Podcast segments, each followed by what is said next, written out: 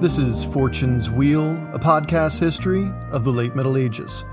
I'm your host, Jonathan, and this is, at long last, episode 12 Emma of Normandy. I hope you enjoy the show.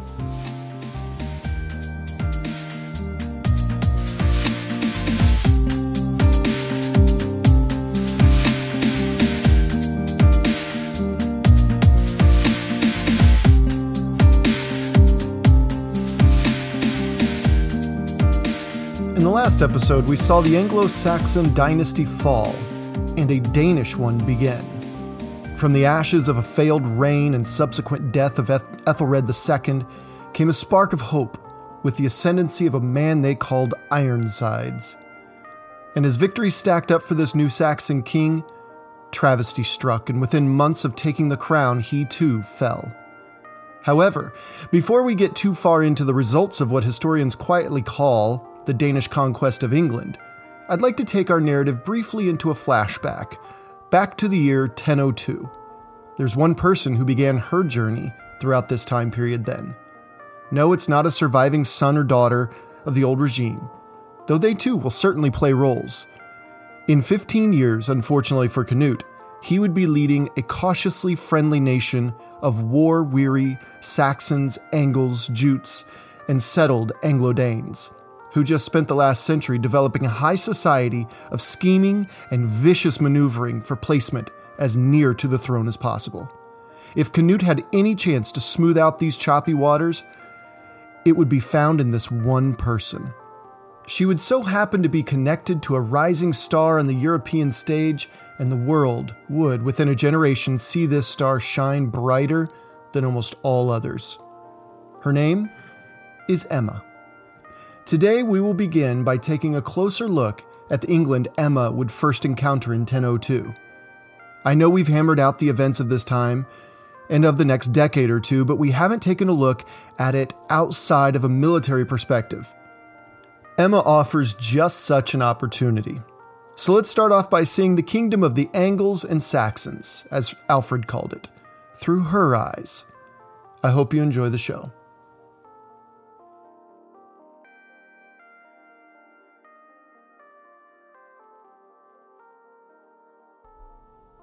Ten o two. After three days crossing the choppy cold waters between England and her home, Emma watched her attendants, busying themselves making sure that Emma looked her absolute best. She saw she was pulling into port, most likely a village in Kent on the island's southern coast. The weather was cool and partly cloudy. Looking up, she longed for a little warmth from the sun, like she had in Rouen, far to the south. Her brother said England was a cloudier and cooler place than Normandy. As her vessel came to a stop, still bobbing in its own wake, splashing back into the shallow, rocky coastline, she saw a contingent of people waiting for her. It was a royal contingent, no doubt, but there was no sign of the man she had come here for. All the same, they were generous enough by sending servants to help unload the goods and treasures from the ships. Her hair whipped into her face from the salty winds as courtiers hurried around her, constantly moving her gowns out of her way, helping her disembark onto the foreign land. Her first steps onto the land that she would soon reign over. They had a carrier waiting for her. After loading everything, her Norman contingent of servants, soldiers, attendants, and courtiers joined the Anglo Saxon group. Hard, guttural sounds left their lips as she looked down at her feet. She had people to answer for her. Not only was this decorum, but she was also just a shy teenage girl who had no idea how to handle such a situation. But her despair further deepened the more they spoke. She knew nothing they were saying. How was this arrangement going to work if she couldn't even speak with her new husband or the people she is to rule? But for a flicker of a moment, she thought she heard something. Something recognizable. Yes, a word, a single word. It wasn't exactly like a word she knew, but it was close. And her servant relayed the message she realized she, in fact, did recognize the word. But how? How did this Norman noblewoman recognize a Saxon word? Well, this would be a question she would soon know the answer to. This is how I imagined Emma's disembarkation happened. I simply cannot wrap my head around a time when marrying your teenage sister off for profit and influence was as acceptable as growing a field of corn and selling it to the highest bidder is today. But this was the societal setup of the medieval period. And Emma of Normandy, sister of Richard II, Duke of Normandy, is caught right in the middle of this tangle of webs. She knew very little about this strange land. She probably missed home the moment she left it. She probably looked back one last time across the white tipped swells of the channel, back to the place she called home Normandy. She knew her mission, her life's role, the role of the noblewoman. And if she played her role just right, not only will her lineage be in a better position at the top of the hierarchy, but so should she. But these people, this land, this was an England where the majority of the inhabitants knew only rumors of another wave of Viking incursions on their island, incursions that were localized to the southern and eastern coastlines mainly. They focused on their fields and their livestock and their wares. They were largely illiterate farmers who knew nothing of the fields of science and mathematics. In fact, Arabic numerals hadn't yet crossed the channel. This is not to say that the English were simpletons, far from it. This was a disjointed kingdom of different peoples speaking different dialects, who found commonality in the national myths they shared, the God they worshipped, the names they gave their children, and their love of fellowship and food and drink.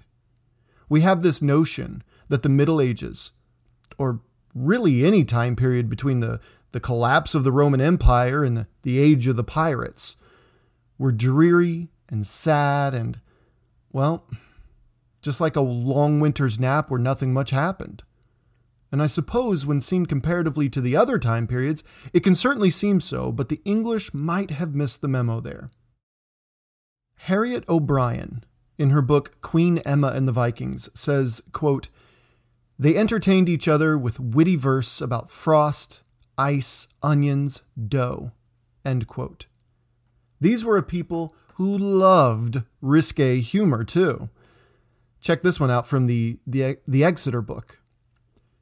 What hangs down by the thigh of a man, under his cloak, yet is stiff and hard? When the man pulls up his robe, he puts the head of this hanging thing into the familiar hole of matching length, which he's filled many times before. What is it? It's a key, people. The answer to this riddle is a key. Relax, okay? All right, so this is really a glimpse into the sense of humor, though firmly on the raunchy side of things, that these people had. But it wasn't all toe on the line entertainment. In The Wife's Lament, we experience the far too familiar heartbreak of a wife who's now forced to live without her exiled husband. And then there's Beowulf, the earliest known writing of the English people, about a Danish prince who slew a giant named Grendel and then dealt with the creature's monstrous mother. An English legend about a Danish prince. You know, it just goes to show that the intricacies of the Anglo Saxon Viking connection, you know, from the earliest centuries of the Middle Ages to the moment Emma of Normandy stepped onto the shores of Kent. And Bede, oh, excuse me, the Venerable Bede, as he's known to history, was an 8th century English monk. Back when it meant to be English was still emerging, you know, as an idea. Bede is credited with the Anglo Saxon Chronicles, an immense document spanning the days before Alfred and well into the Norman restructuring of English society. We've used it on the podcast quite a bit so far.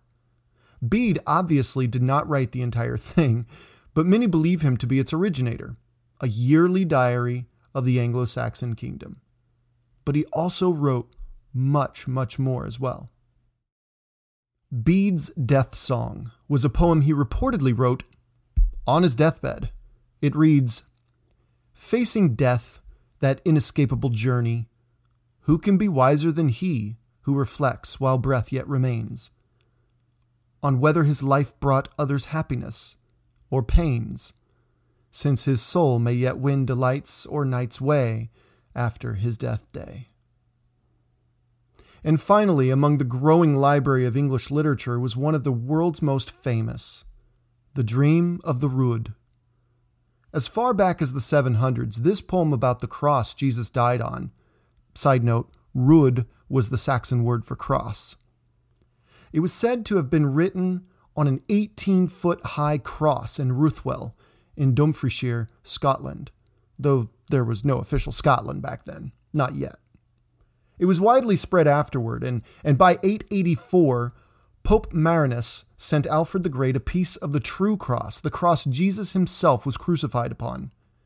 So, in return for this legitimizing honor, one could say, King Alfred commissioned additional lines to be added to the original. In 1002, Emma took her first steps onto the shores of a wealthy kingdom with a very underappreciated heritage. And let us not forget the, that people still circulated their version of the, the Sleeping King legends about their own legendary hero, of Arthur Pendragon, as well as more recent stories of heroic efforts like King Edgar the Peaceable and, and Byrhtnoth, Ealdorman of Essex. Emma, no doubt, must have quickly witnessed how industrious her new people were, too. The richest among them enjoyed fine linens and silk from the farthest reaches of the earth some mythical land called China. Their ports bustled with activity, from ports as far as Al Andalus and the fabled grandeur of Constantinople itself. Danes, Icelanders, Greenlanders, Wendland Saxons, Norwegians, Swedish, Muslims, Italians, Normans, Franks, the Rus, Byzantine Romans, Jews, Sicilians, the Flemish, Britons, and the Irish. Emma's new people heard a multitude of languages spoken as men disembarked from their ships with loads of precious metals, horses, clothing, spices, perfumes, jewelry, cotton and silk, salt, silver, timber, wine, grains, livestock, wool, and yes, even slaves. It is a sad fact indeed that slaves were largely harvested from Ireland right next door and were sold around Europe and even as far as Baghdad by a variety of people, but but both Vikings and Muslims were the largest players in the game at this time. However, around the 11th century here, there were pretty accurate and trustworthy whispers of a wealthy, prosperous, and highly influential kingdom in the western deserts of Africa that also drummed up their own massive slave trading empire among other hot commodities of the day, such as salts and gold. Yes, a lot of salt and gold. England was producing goods that were traded in as far off places as they received goods from. Though around the 11th century, England was a bustling hub of activity. The potential seemed to be bursting at the seams from rocky coast to marshy port. Let's just say in 1002, there was a very valid reason why the Danish had set their eyes on the island tucked up in the northwest corner of Europe proper. Unfortunately for England, it was ruled by the hind end of the House of Wessex. If Alfred a century earlier was the mouth from which sweet hymns of Anglo Saxon unity were sung, then Ethelred was the. Well, you get the idea. Across the channel from Kent was an ancient kingdom, this kingdom was founded by the descendants who gave the likes of Julius Caesar fits in a land the Romans called Gaul. As of the late 700s and early 800s, it was an established power on the northwestern European landscape, ruled by a new Caesar named Charles the Great, first of his line, or Charlemagne, as history knows him. Charlemagne, king of the Franks for 32 years already, was given the title Emperor of the Romans by the Pope by surprise on Christmas Day in the year 800.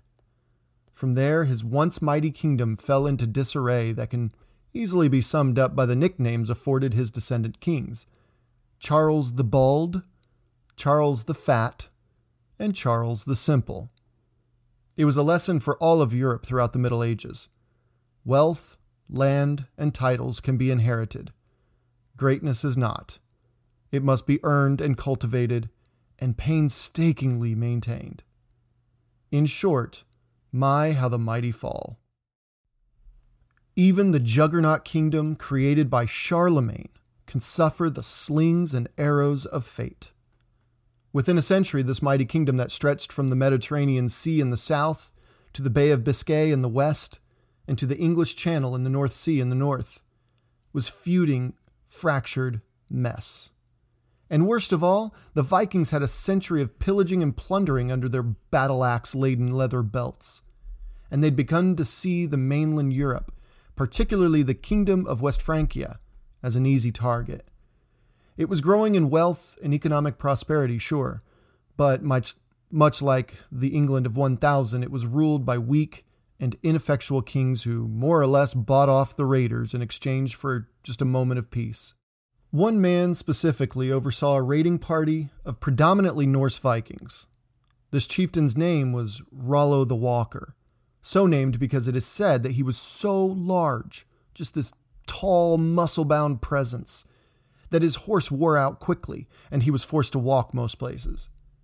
See, Rollo established by way of force and terror, and some clever politicking, a territory in northern France, along the English Channel, and bordering the duchies of Brittany, Anjou, and Vermandois, centering his power in the already important river port city of Rouen. This was a very important piece of land, as not only did Rollo's Northmen control some of the, the most fertile and productive fields and hillsides in the entire kingdom, but it also controlled the mouth of the River Seine, which when traveling along its winding path, led to a major center of power in the kingdom, the seat of the throne of Frankish power Paris.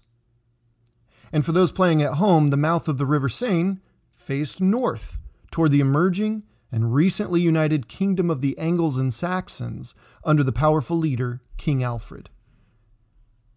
Fast forward a century, and this new duchy was now a mainstay of Frankish politics still not seen as equals to the Frankish elite, these quote unquote Northmen, have endeared themselves to their neighbors in Normandy itself. Nonetheless, by adopting native styles of fashion, delicacies they ate, festivals and customs they shared, and even the French language. The Northmen were now no longer considered barbarians from the icy north. No, they were now Norman, a hybrid of French and Scandinavian, which bled into their fighting styles, social norms, and as well the words they spoke. And they lived in Normandy, or land of the Northmen. And after a successful century of these Normans jockeying for legitimacy amidst a somewhat hostile kingdom, in the year 1002, Normandy was ruled by Richard II, son of a ruler named Richard the Fearless, which should give a little hint as to the constant struggle the Normans had as they clawed for recognition as more than just mere barbarians.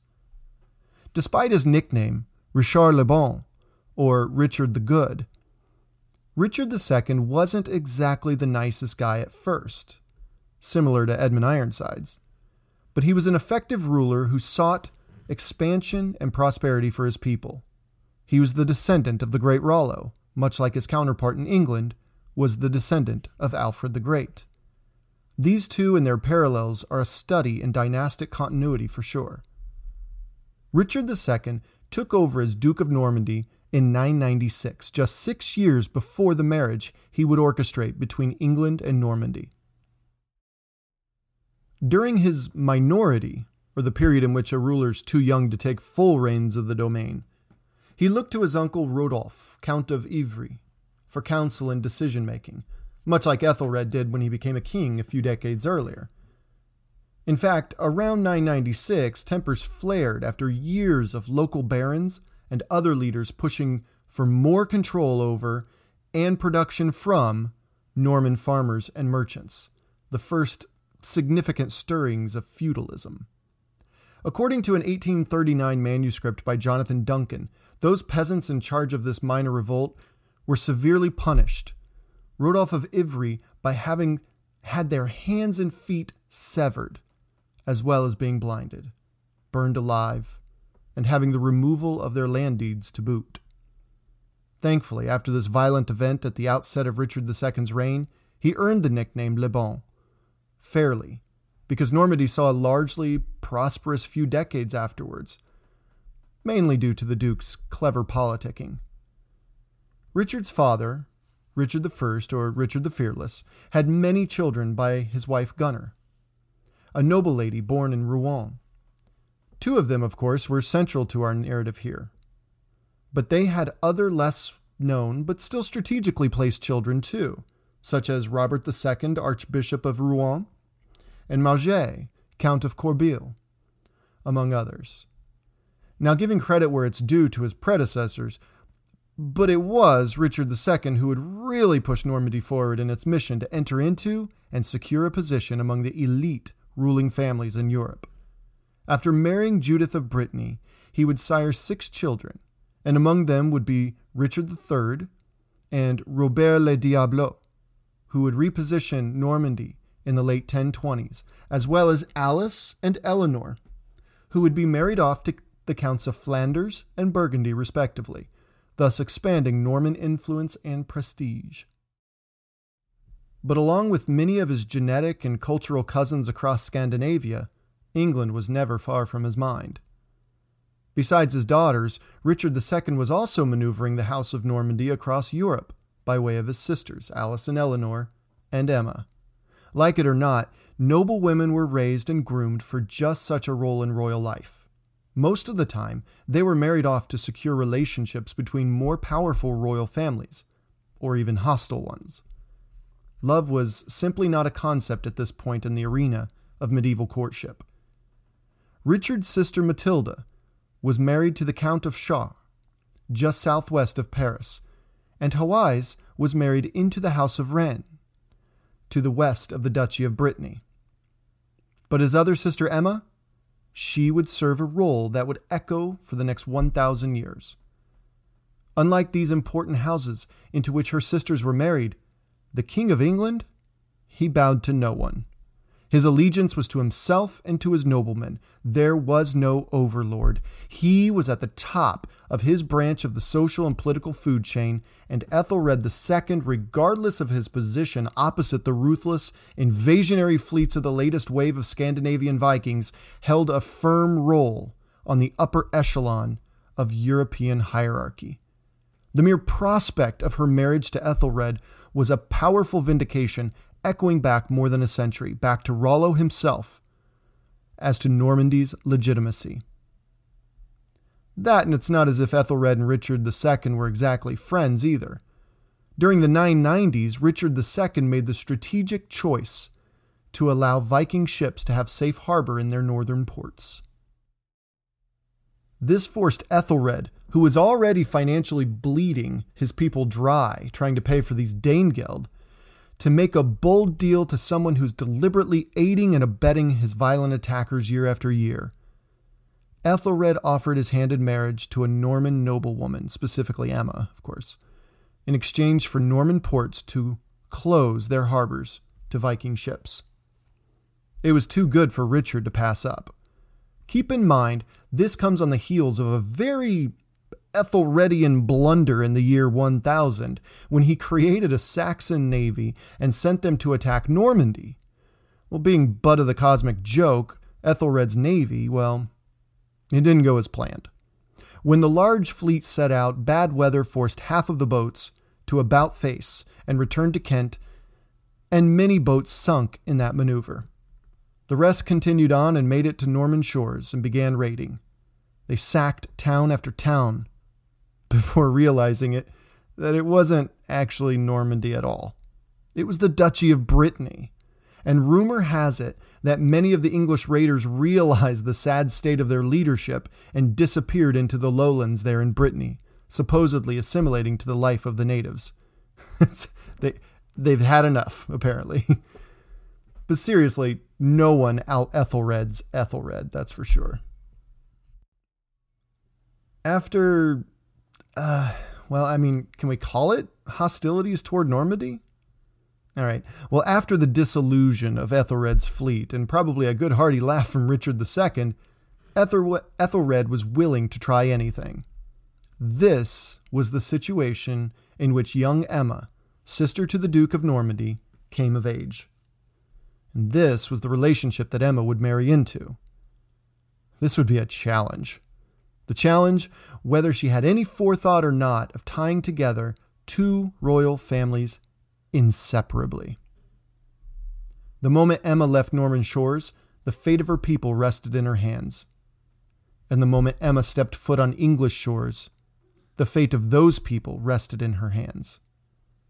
Throughout history, women were used as tools for expanding influence and binding two nations together. And though I would never argue the inherent injustice of this practice, I would also never argue the vast and severely underappreciated role women played in history. Emma, like so many women after her, was a victim of this political chess game. But she set so many precedents throughout her life that the women who came after her could only learn the lessons. Her main lesson? Survive. Survive at all cost. I hope you enjoyed today's episode on the Normandy that Emma left in the England that she stepped foot on.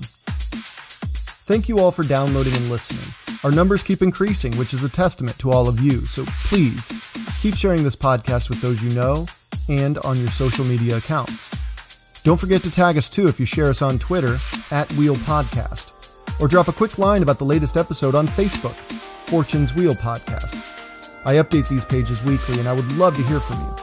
Also, you can email the show at fortuneswheelpodcast at gmail.com, which I check almost daily. When her teenage feet touched English sand, she would become a survivor. Before she met her soon to be husband, she became an agent of change, though at first, she must change herself. On her way to her wedding, which happened we can only assume pretty shortly after her arrival, Emma would be forced to accept the role of foreigner in this land and embrace the idea that the only reason she's here is because this king couldn't handle his own problems himself. Women, as we will as we will learn in the next episode, had certain expectations that fly in the face of our 21st century understanding of equality and fairness. And one of them was to speak only when spoken to in public. Emma, judging by the life she's to lead beginning in 1002 when history first meets her, well, when you're quiet most of the time, you're able to listen. Like, a lot. You learn to listen to certain people, and you learn to, to form specific narratives which you can whisper in people's ears. On the next episode, we find Emma standing at the altar in Canterbury. She doesn't know it yet, but from this altar, she will set off on a voyage that will cause her to navigate some of Europe's roughest waters. I can't wait to tell you about it.